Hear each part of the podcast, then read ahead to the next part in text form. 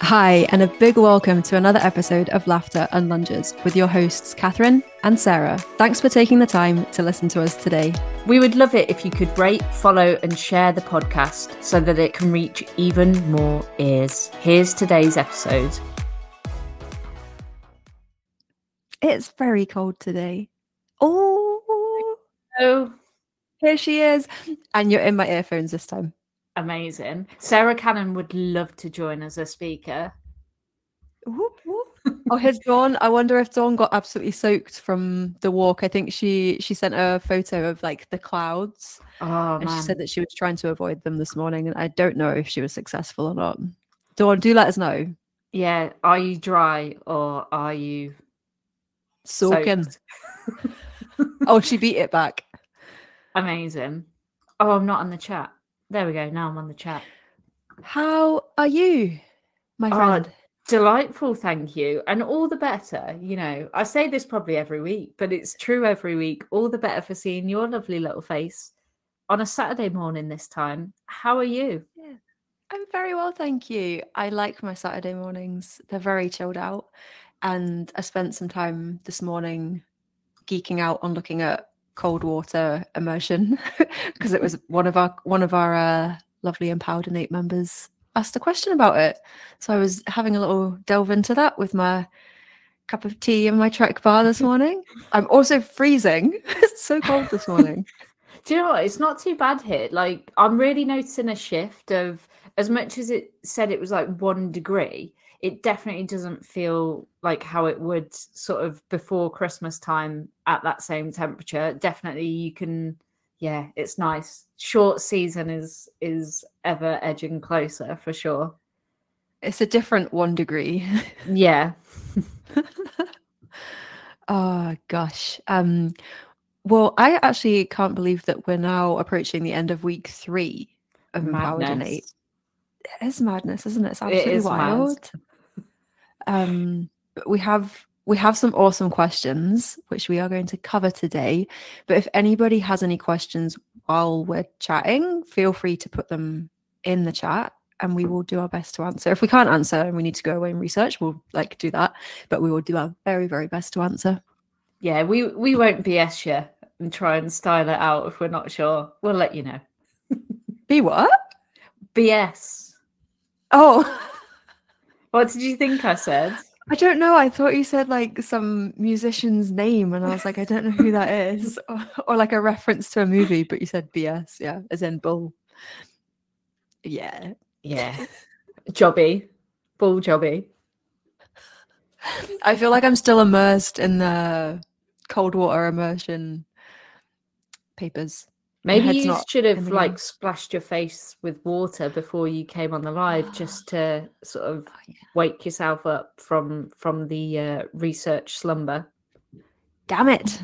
Didn't do that. Did not do that. Um, um, you said you were out for a walk with Otis this morning. Yes, I was. We have to pick our walks very strategically at the moment for where is not so waterlogged and muddy because it's just been so rainy lately that it kind of gets a bit soul destroying. Basically, having to just one your dog walking clothes, you they're once and then they've got to go in the wash, but also the poor little Otis has to have a little bath every time he comes back. And by bath, it's really awful. It's Matt says he's got like um I don't know what he calls it, but it whatever it is, it's just an oversized bucket. He makes it sound quite nice, but it's just an oversized bucket that he fills with water to clean Otis in, and I just feel sad for him. Is it at least like relatively warm water, not cold? Is it cold water? Oh, Otis. And we will find out later what that's doing for his muscle protein synthesis. But poor dog's got no gains. I know he's back from his walks, like, oh no, not again. At least he's not sore. You know, that's the thing. He's saying it works Yeah. for him. He's ready to go again, like five minutes after his bath. Yeah, he's loving it. So yeah, but it was a nice walk. It's just nice being out. And I always think, especially on a weekend in the morning, pre 9 a.m., everyone you see on a walk is just so friendly. Like everyone's saying good morning and they're just happy to be out, which is always really welcome as well. Hmm. Oh, that's nice. Would you like a question? Yeah, let's. We should probably go through them, shouldn't we? It's what we're here for. Let's let's do it. We're here for a bit of banter as well. True say. Um, I really enjoyed our uh, banter and beverages group call on Thursday evening. That was that was good fun. Me very much so. I learned so much on those calls. How useful the facts are that I learn on the calls, I'm still I'm still unsure of, but I very much enjoy it. It's it's opening my eyes to a, a whole world I've I've not known about. A whole new world. Anyway, okay. So we have our first question from the lovely Patsy, whilst we're swaying back and forward or side to side. Pre-game exercise and nutrition tips question. I love how she's titled it as well. She's like given us like a almost A like a up. this is the topic for you. um I have a roller derby game on Sunday, two back to back actually, with that like grimace face. Games are two 30 minutes with 15 minutes break in the middle.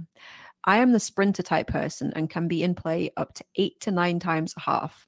I get up to six minutes rest between intense two minute sprints slash explosive movements. And then she's like, like drawn a similarity between that and having to do two minutes of surprise burpees. She doesn't actually do burpees in roller derby, but it's like that's like what it's like a comparison. She says, Why the hell do I do this? Um, should I hold off my gym session today and tomorrow as planned? What should I do instead? Um, what should I eat to fuel for two games and to refuel between games? Wow. I love this. Also, imagine you were trying to do two minutes of burpees in like roller skates. That would just be Oh. immense. Is that possible, Patsy? Let us know. But please don't do that before your games. Just let us know if that's possible. Thank you. Oh, I'd love to find out. And me. And if it is possible, I want a video. But aside from that, I love this question. There's so much to it. I guess training wise, if we start on that, it sounds like the the games themselves it's going to be quite intense in terms of lower body like if it's more sprint type movements so i'd be i'd be steering clear of doing like any real kind of lower body movements in the gym for like a day or two before to make sure that your legs are feeling fresh. And if you do still want to train then going in and doing upper body will probably be sound.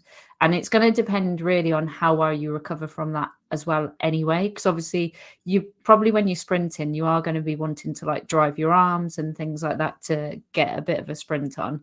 Clearly i'm very technically gifted when it comes to sprinting. But i would say you if you want to go in and do like upper body that will be probably sound. And you could always look at doing some lower body mobility and kind of gentle sort of um just mobility drills really to to loosen up a little bit if you feel that like you want to get in a bit of movement. Sorry in my head i was going to say something i'm like that's going to sound wrong. But yeah if you want to move the lower body a little bit then if I'd you want to move your body. um i was going to say if you want some movement down below oh, these lives recently, by the way, where is everybody's head going? I know, I know. Then yeah, some lower body mobility will probably be a good shout as well. I you. totally agree. Totally agree. Um, and like the point about having your legs feeling fresh by kind of taking a couple of days away from doing lower body, I think that's a, a good shout. Um, and when it comes to like, I don't have anything to add there. When it comes to the nutrition side of things, I think like keep it keep it simple. You're not going in to do like a ton of endurance work. Um, if you were, say for example, going to do like run run a half marathon or a marathon, then we would potentially get you looking at doing like a little bit of carb loading and trying out like intra workout carbohydrates. Um, all the guys are saying it's too early for that this kind of chat on a Saturday morning. it is. It is. Um, yeah, I wouldn't worry a ton. What I would make sure that you do is the evening before, get a decent meal in, make sure there's a source of carb- carbohydrates within there. What that's going to do is increase your muscle glycogen so that you've got stores of glycogen, which are basically um, like chains of carbohydrates that are really easily accessible to you when you need to do probably like this kind of you're saying about two minutes ish of sprints you know you're going to start using carbohydrates to do that. So yeah make sure that you're you topped up your muscle stores by having some carbs the evening before with your meal. Similar you know if you're going to eat breakfast beforehand do the same again and I know for Patsy, she loves um, overnight oats. So maybe you have some overnight oats for breakfast um, before the game. And then when you go along to the game, take like light snacks with you. Um, you don't need to overthink it. You know, stuff like a cereal bar, a banana, anything like that that sits nicely in your stomach that doesn't feel too heavy to when you're going to go and sprint you're not going to feel sick because you've got like a whole meal sat inside your stomach. So i would do that. Also stay hydrated sip on water whilst you're you're there. Um you probably don't need to worry about things like electrolytes and stuff unless you're doing like a lot of sweating or if it's like really really warm in the hole that you're doing your roller derby in. But other than that yeah, I think that's that's probably about it. And then just make sure you have plenty of protein in like your evening meal afterwards for recovery. Yeah, I would agree with everything you've said there. There's not really anything that I'd add.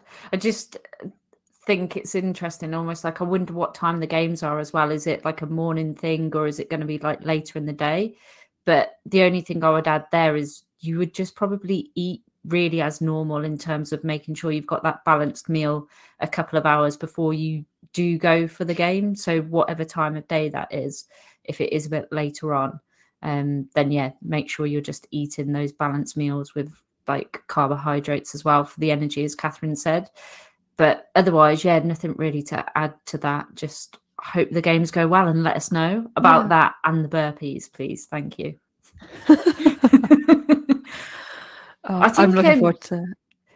Sorry, Catherine. No, no, I was just thinking there. You said about hydration, and I think often that's the thing like that we often forget about, isn't it? It's almost like how can I eat for that, but the hydration side of it, just making sure that you are sipping on water and things like that in between games and throughout that is so so important too. So yeah, I think that's such a good point. Nice. I know. I would say, um, like drink to thirst during the the games. Um, don't overdo it with the water because you might go into it being like, oh, I need to like. Catherine and Sarah told me that I need to drink more, so I'm gonna like really, really try and drink more than I would, and that eh, then you're going to have to like try and go away in the middle of a game on your roller skates to go to the bathroom because you need to pee every five minutes um but yeah like like sarah says don't um forget about the hydration side of things definitely yeah um think one other thing I'd just say with this as well, actually, because I know that Patsy plays a lot of like roller derby, is almost see what you do this game. Like we can always monitor it and always adapt it for other games. Like be aware of how kind of fueled you felt, what you did eat before, what you kind of snacked on, and how your energy felt during that time, and also how your recovery feels.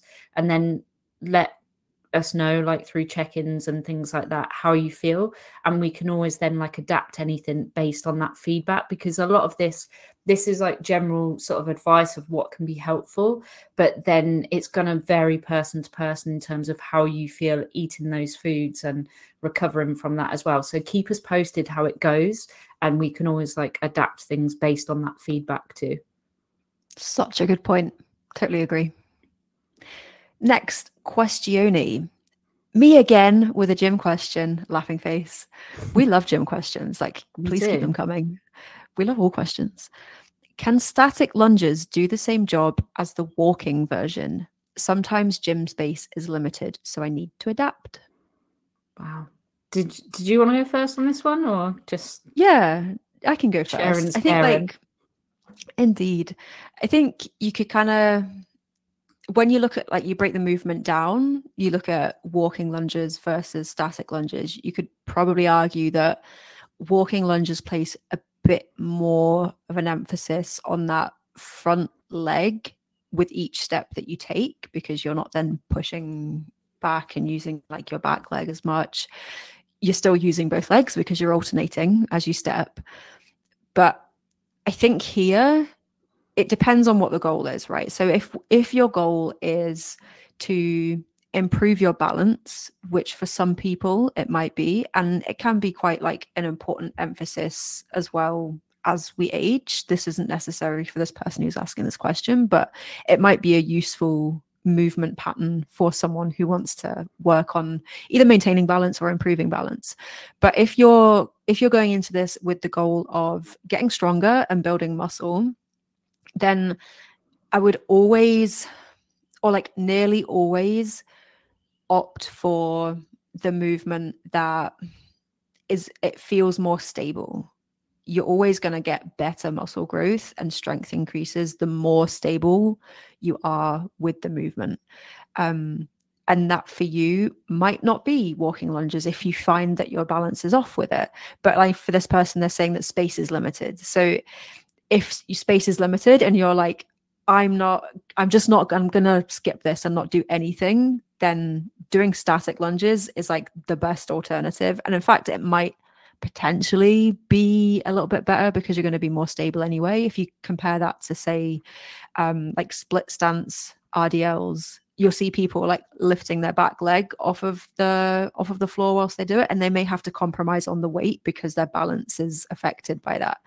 But if you're actually then like maybe keeping that leg down or you're holding on to something while you're doing that movement, to keep yourself steady and keep yourself balanced that might might mean that you're able to increase the weight and you're not worried about falling over and having to like adjust your position and stuff so i would i would say that um you know there are differences in the way that you're recruiting your muscles and which muscles uh, have more emphasis placed on them um but for this individual who is like saying the space is limited yeah like perfectly fine. I, you're probably not going to see much difference at all when it comes to like your strength gains if you opt for static lunges. Yeah, agreed. I mean, again, not really too much to add in terms of, yeah, it's a really useful swap. I mean, swapping one lunge pattern for another lunge pattern is going to be very similar in terms of benefits. And any of the sort of differences are going to be as Catherine said, really in terms of like loading. So you can probably load a static lunge more than you can a walking lunge. Um, so again, in terms of the benefits of it, there there probably there might be certain benefits you'll get from doing the static lunges that you won't from the walking lunges. And again, I know these are programmed in your program, so almost like where they come within that as well might impact whether you choose to load them with a barbell or whether with dumbbells, because something like that. I mean, walking lunges are are nasty. Um, I programmed that, I think. I, Sorry, yeah, you, you did.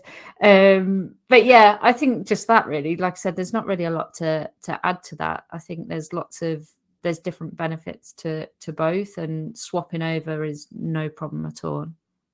Yeah, totally agree. Okie dokie. Next question. Um, there is some chat that cold water immersion can blunt muscle protein synthesis. But what is the magnitude of effect? Love this question, by the way, because mm. I think so so often we I haven't actually finished um, reading it out, but so often people will say there's this effect from this certain thing, whether it's like positive or negative effect on muscle building or fitness or whatever, and we don't really then question what the size of that effect is because is it worth changing our behaviors in order to like impact this effect or not if it's going to be like a 0.1% difference probably doesn't matter type thing but anyway um is it really only an issue of trying to obtain bodybuilding type gains also if the immersion is a couple of hours before training rather than after does that not have the same impact I'm not doing it for recovery purposes. I'm doing it for the craic with pals. So, regardless of the answer, I'll carry on doing it. This question is just out of curiosity. Amazing. I think this is such a popular topic at the moment, isn't it? Like with cold water immersion, with a lot of people doing ice baths and, well, cold sea dips in this case. But yeah, I think it's a really interesting one. And the reasons behind why people are using it again is quite varied. For some people, it is recovery. For some people, they're saying more on their sort of the mental health benefits of doing that.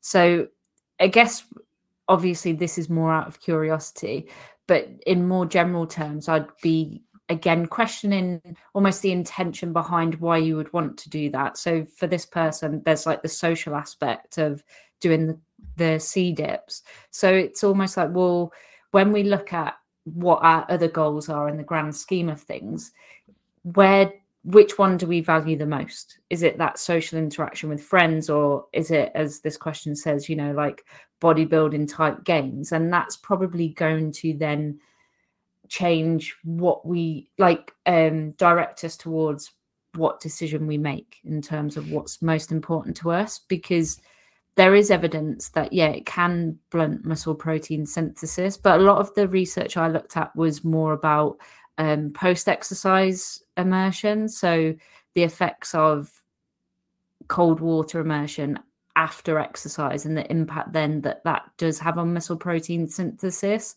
And again, yeah, that has been shown that it does blunt muscle protein synthesis. But in terms of like before training, um, I don't know if you came across anything that was more sort of before training. Um, but a lot mm. of what I saw was like post exercise. Say synthesis some more. synthesis. that was um, I haven't. I haven't come across um, research that looks at cold water immersion prior to exercise. Um, but I think like even even thinking about like the window of opportunity for elevating the rates of muscle protein synthesis. So, for anybody listening who is like, what the hell is muscle protein synthesis? It's the building up of muscle. So, you think about like your muscle fibers getting more kind of like they'll they'll get torn they'll get damaged during resistance exercise and then they get built back up again um after exercise so in between sessions and when we eat protein that helps to elevate that even more um so think of muscle protein synthesis? Is that like you're building a wall and then muscle protein breakdown is someone's coming along and like taking bricks off being an, that annoying person that's like knocking the wall down? Um so that's what that's that's what muscle protein synthesis is in a nutshell. Um i actually can't remember where i was going before i spoke about what muscle protein synthesis is. I just went off on a tangent and now i, I can't remember what i was saying um, you were saying about in terms of the window so the oh yeah the window yeah. So there's there's a very big kind of window where we have the opportunity to increase those rates of muscle protein synthesis. So if you imagine you do a training session like now you have the opportunity to elevate those rates up to like 48 hours following that session. So if at some point within that 48 hours you, are probably going to go for a cold water dip with your mates for the craic then like there's still going to be opportunity around that to elevate muscle protein synthesis. I think where you're most likely to have the biggest impact is if you're doing that cold water immersion like immediately after your resistance training session. At least that's what like studies have looked at. Um again like i can't say what the impact would be if you went like before a session because i haven't looked at the research there so i'm not like quite mm. sure. But you would know like to based on what we do know is probably to avoid doing it straight afterwards. Um again like, so, like going back to what sarah had said like it depends on what your what your priorities are right now. Um and yeah it's not it's probably not going to make you like lose muscle. Um but yeah, in terms of the the cold water immersion stuff, it does help in what we call like acute short term recovery from exercise, whether that is resistance training or some other form of exercise, like a more endurance event or like a sporting event, like a football match, for example. If you've got a, a football player who is doing it has matches back to back so like matches on one day and then matches the following day cold water immersion might be a really great way for them to reduce muscle soreness um, and to reduce inflammation which then helps them to perform again the next day but that's not the same as long term um adaptate like benefiting long term adaptations like that doesn't happen. So actually it blunts long term adaptations more in like resistance training as opposed to endurance. I think there's actually been like studies that show it can be quite beneficial for endurance um, adaptations but it's not the same for um, resistance exercise.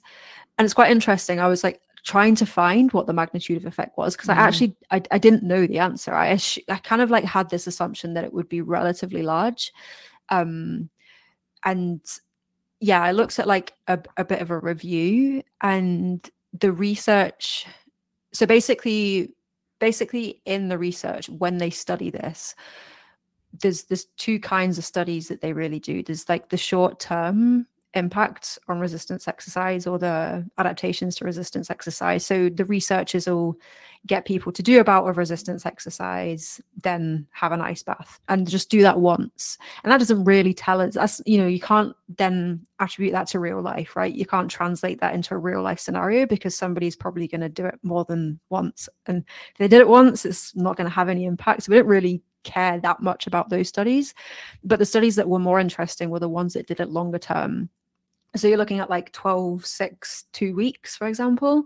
So most of these studies, the way that they actually did it is that they the participants do a resistance training session and often this will be to work like the quadricep muscles so the top of the hmm. thigh so they either do like something like four sets of 10 at like 80% of their one rep max on each leg so they do like either a leg press or a leg extension and then what happens is the researchers get them to immerse both of their legs in water. One leg gets immersed in like cold water. So it could be like eight degrees, for example. And the other leg gets immersed in what we would call like a control immersion. So it's normally about 30 degrees or like somewhere. What's body temperature again? Is that like 32 point? I don't no. be, I've got a higher number than that in my head, but I feel like it's got, isn't it 37? Oh, mm, yeah. Wait, I just it's gone out of my head. Body temperature, thirty-seven. You're right, Sarah. So it's like a little bit under body temperature, but it's not cold, cold water. So you've got like that control there, because you could say you could argue that putting like one leg into water, it's just like the placebo of putting it into water, and that might have an impact. So the researchers get them to immerse both legs and then they come out they have a muscle biopsy which is where they literally like will put a needle like quite a thick needle in someone's muscle like stab it into their muscle and draw out a tiny section of that muscle. So they have like a a baseline to look at. So this is what the muscle looks like before we give this person protein. And then what they do is they give them protein which contains um uh like labeled amino acid. So essentially what that means is they can like track and see what happens with the amino acid in the body. So they can be like, we know that they this person's had this much of this labeled amino acid, and this is where it's ended up, and this is how much of it has ended up here. So they look at how much has ended up back in the muscle after they've eaten that protein. So then they take another muscle biopsy. So they take like several muscle biopsies. So they like people have like holes in their thighs Dawn's saying I'm imagining two barrels next to each other and lowering a person into both. It's like um it's like back in the day when they tried to like figure out who was a witch. Like if you drowned, you weren't a witch. And if you if you didn't drown, then you're a witch and you got burnt at the stake. um so yeah, they take several muscle biopsies and then they'll like repeat this over the course of however many weeks. And what like some of the stuff that I was looking at was some of the founding findings found that there was as much as like a 26% difference in um not MPS um oh my gosh what's it called? Um oh I'm going to forget the name of it. It wasn't you can't like directly um muscle protein enrichment. So that's them like looking at the difference between how much of that protein that they've ingested actually ends up making up part of the muscle. Um, there was a as big as 26% difference between like both legs. So the the leg that was immersed in cold water basically like uh, not used 26% less of the protein, but there was a 26% mm. difference, which is like relatively big. Um, so I thought that was like really that was really interesting to like actually know what the magnitude of effect was there and if that's something that somebody is going to be doing regularly then that's going to have a relatively Mm. large impact and the other thing i would say is that studies like this are usually done on like younger guys maybe like students or athletes for example. So you can't necessarily translate that to a general population or like you can't just suddenly say like oh yeah because this is happening to this age group then in women who are perimenopausal the same thing is going to happen. I would actually like probably guess that the impact would be even more for women and and like people in perimenopause potentially. Don't know by how much but i thought that that was very interesting Mm. and i'm going to stop geeking out now. No i love it. I love it because it's always nice to hear when like through the evidence of like and have the um experiments like described and explained so you can get your head around what's actually been done. I'm always really intrigued and obviously how that translates to actual like strength and mass. Like what does that mean? Because that sounds like obviously that is quite a large number when you really think about it but then what does that transfer over to in terms of strength gains and like muscle mass gains over a period of time how Mhm. big an impact does it how like yeah what's the magnitude of that effect on those things like the the transferable bit to almost like what we would notice in every day because chances are you're not going to be like oh i can i can tell i'm not using like the full amount of muscle protein synthesis done here than i i usually would. But how will that present itself in your life that you would notice? Like are you going to notice that you're not maybe getting as strong as some of the other people that you're training with or you're not putting on as much muscle mass it's just really interesting of how big a difference that might be but then saying that putting on muscle mass is in itself quite difficult and takes a long time so yeah it's just a really interesting one Mhm. Yeah, I think that's such a good point that you make is like, what is that? Okay, like we know there's like these muscle protein enrichment rates and like all all of this sort of stuff that we can measure like within the actual muscle itself. But yeah, what what is the translation to a real life scenario? I'm actually gonna I'll maybe go away and have a look at like see if there's any studies that specifically look at like differences in strength because this was looking at muscle protein synthesis. Mm. This wasn't looking at like the the strength stuff. So I'll I'll I'll go away and have a little look, see if I can find something. amazing block out like three days in your calendar because you'll just you'll have just gone down a rabbit hole which um i know will be thoroughly enjoyable but also be mindful of that Oh, Oh, I love it. Such a great question, though. I think it is such a great question because these are the kind of things where you'll see on social media or just in the news where it'll be that snapshot headline of something and it can really sort of pull a study out of proportion to what the actual impact is for us on a day to day. So I think it's a, yeah, just a really good question to kind of deep dive into that a little bit more. Mhm. Yeah, I bet like there'd be some journalists who would like look at that study and be like, you get 26, you're 26% weaker if you have like, if you do cold water water immersion. It's like, that's not what it says. Yeah. Oh, gosh. Um, would you like another question, Sarah? Y- Yeah, let's do it. Let's go for another one. C to the kizzle. Another one. This is actually our last one. Wow. Oh my gosh. Um, I've seen lots of adverts for collagen being added to coffee. Is this is this a legitimate source of protein and will it make me look 25? Ha. I think she meant ha ha. but ha. ha. Oh no, maybe she meant ha. Love that. Love that. Do you want to do another ha? ha. Amazing. I feel like that could be in a song as well. Just just you ha in in the background. It's very tuneful. Wow. I think this is another hot topic. We've had quite a few questions, not so much recently, but I know when we were doing the Instagram lives, collagen was a very hot topic, really hot topic. And that actually, people that I've met up with that are not necessarily within the fitness world, friends, they have that's been the main question that I've been asked is about Oh, collagen. really? Interesting. Yeah. What were they asking? again similar to this actually not so much the legitimate source of protein more the aging side of it like the anti-aging mm. properties and kind of looking younger and that side of things so mm. yeah that seems that's obviously the bit that must be more reported i think of within sort of news articles and stuff must be more about kind of the properties for skin and anti-aging and things like that.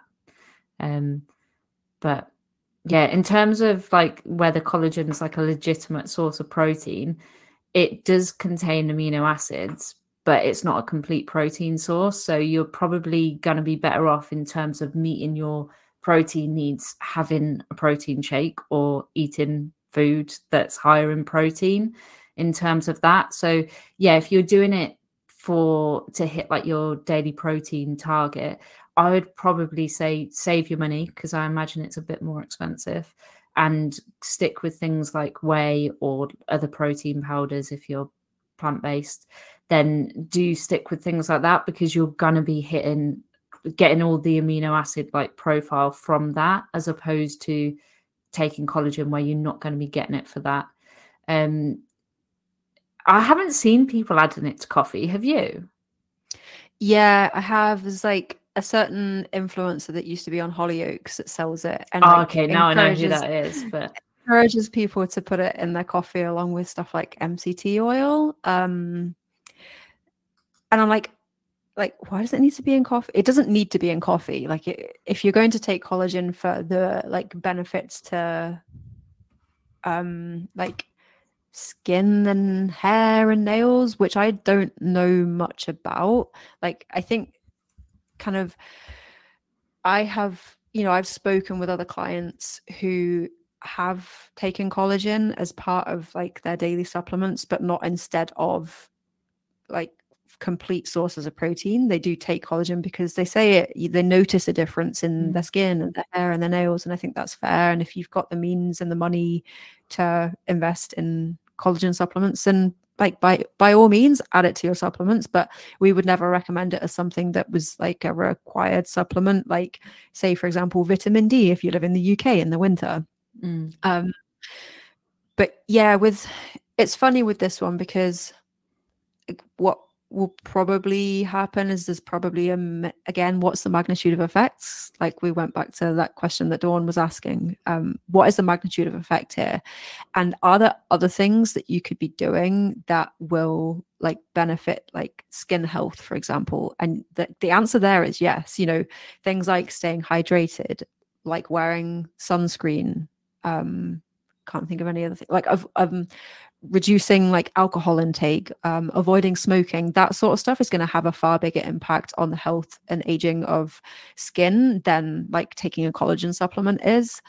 Um, yeah, I think that's really the only thing I have to say is like if you're already nailing all those other things that I've just mentioned and you still want to take collagen, then like absolutely like go and take it and maybe you'll notice a bit of a difference. But also I would also challenge the comment about like it making you look younger and like what's that like what's behind that? What's like the desire to look younger? And is it is that coming in from like an internal place or is that coming from like an external place? Or you know women women age and age is like a it's a bad thing to look older right? So i would i would also question that. I think that's like quite interesting an interesting part of it. Mm.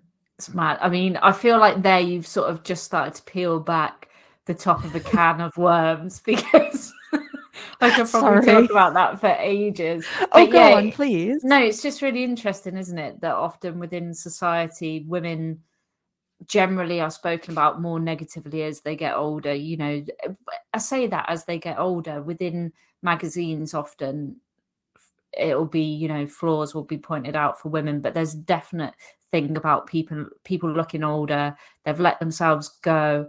And usually it's just they've not had a load of collagen. Yeah yeah. They've not had collagen in their coffee. Like a load of surgery or something like that to keep themselves looking youthful. Yet a man ages and he's more you know like a, a fine wine. fox. yeah it's just really interesting when you see the narratives out there, and I don't follow a lot of things like that at all. So Same. I'm I don't really tend to see it, but I'm very aware that that tends to be how it's sort of portrayed is more women, you know, kind of you losing their youthful beauty, whereas men sort of age like a fine wine. That tends to be mm-hmm. the societal take, and it's not true, people. It's not true. I was having a similar conversation with Hannah the other day about like how as women we can't like really win as women because it's either like oh she's really young so you know like she's she's too young to have any knowledge about the certain area or to Mm. be taken seriously and then suddenly you're too old and you look too old and you're haggard and you're like loopy and like it's like Yeah. we can't win I'm sure there's like a peak six months where you're accepted, but I'm not quite sure what age that is. well we've all passed it mate we've all passed it Probably, yeah. No, it's just wild, isn't it? I think, yeah, there's there's so many things there that are wild, and like I said, it's quite a it's quite a large topic, but it's wild. peak six months Probably is six months. Okay, we'll stretch it to a twelve months. I wonder when that is. I don't know. I'm yet. I have the fear we've experience passed. I think we've passed it, mate. I, I actually think we've passed it. it. oh shucks, it's all downhill from here. Not at all. Oh. It's. I think that's it. It's. I think with age and stuff, a lot of it is about what how you feel, isn't it, and what you do and how you experience life. Yeah, there's a lot to that topic. An awful lot. I mean, I'm 33 and I still feel like I'm 19 years old. I'm like, am I really an adult? what? Yeah. I do think that I remember though speaking to my grandma about this. Shout out to the Gma. She is in her 90s. And I said that to her about not ever feeling like an adult. And do you ever really feel like an adult? And she said no. So I took that as she's a legend. So I'll go with that. Anna, I feel like I've been 50 since I was Yeah. five. I can relate to that. Can't relate. Wow. I mean, actually, no. To be fair, like I've, you know, how I've been doing my my couch to 5k. I've I've now finished week four, um, but I've like noticed like aches and stuff where I wouldn't have normally felt aches a few years ago. I'm like, oh my knees, what? What's ah. happening? Need some collagen. Uh, yeah, yeah, that would help. Um, Dawn has a question about sissy squats. Oh, amazing. What do you think about sissy squats? I found the little gizmo in my gym to do them the other day. Oh, I do. Catherine is just a walking ache at the moment. How lovely. Thanks, Hannah. Cheers, friends. Um, sissy squats. Yeah. Do you know what? I love when you have that little gizmo in the gym. I've only had one gym where it's had it, but I couldn't lock into it, so I couldn't use it. But I think, yeah, go ahead if you want to add them in. I think they're a great exercise for the quadriceps. They're a little bit different. You know, we're doing a lot of other exercises within the program that are going to build your quads anyway. But if you're looking to isolate them and you want to do something a little bit different, you want the challenge of the movement because it is quite a challenging movement, sissy squat. Then I would say, yeah, give them give them a whirl. I've never actually tried a sissy squat before. Have you seen the little the little gizmo for it? Yeah, mm-hmm. I've just or never actually. Give it a go. Let us know how you get on. Yeah, maybe just do one or two sets of like a lower amount of reps and just feel the movement. It is because it is an odd thing. There's almost like a a trust part of it where you're like, am I going to fall backwards and fall over? So just getting used to that is in itself probably a challenge. So try that first, and yeah, let us know if you can walk after. I think you should be fine. Just really ease into it though. Yeah, when Yeah. the gym's less busy and put a crash mat there. No, you'll be sound like you can mm. lock into it. It's just yeah, you really do need that on your like on your shins, that lock in mm. so that you feel stable and your feet don't lift up. And no cold cold water immersion immediately afterwards, Dawn. Thank you. Unless you do want to reduce the muscle soreness, then head straight in. Ah, amazing. that's all of our questions. We're, we're all out of questions. We're all out of questions. We're, We're, so out of lost with questions. That was So, yeah. incredible. We've got um second lot of check-ins next Thursday as well, so that will be delightful. Hear how everyone's getting on. Halfway mark. We obviously had our second emotional eating workshop this week, which was delightful. So we have another two of those coming up as well. We are well and truly in the swing of things, and it's a delight. Ah, thank you very much for joining us live, and I hope you enjoyed listening back. If you did enjoy, make sure you follow the podcast because we come out with a banging new Q and A every single week, and sometimes some extras. Um, and share with somebody that you might think this will help. Amazing. Have a ledge weekend, peeps. Enjoy. Bye.